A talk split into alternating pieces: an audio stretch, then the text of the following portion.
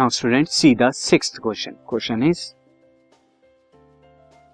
when is one joule work set to be done कब कहा जाता है कि एक जूल वर्क हुआ है? Student one force of one newton जब एक न्यूटन की force causes a displacement of one metre in its own direction जब एक न्यूटन की फोर्स एक मीटर का डिस्प्लेसमेंट जो है करे उसी डायरेक्शन में, जिस डायरेक्शन में आपने फोर्स अप्लाई की हो तो वर्क डन क्या होता है? वन जूल के इक्वल होता है। किस तरह से स्टूडेंट फोर्स क्या वर्क क्या होता है? फोर्स इंटू डिस्प्लेसमेंट अब यहाँ पे वन न्यूटन है ये एंड डिस्प्लेसमेंट कितना है? वन मीटर है। तो आप जब करेंगे one into one this is equal to one joule one joule of work होगा student this podcast is brought you by Hubhopper शिक्षा अभियान अगर आपको ये पॉडकास्ट पसंद आया तो प्लीज़ लाइक शेयर और सब्सक्राइब करें। और वीडियो क्लासेस के लिए शिक्षा अभियान के यूट्यूब चैनल पर जाएँ।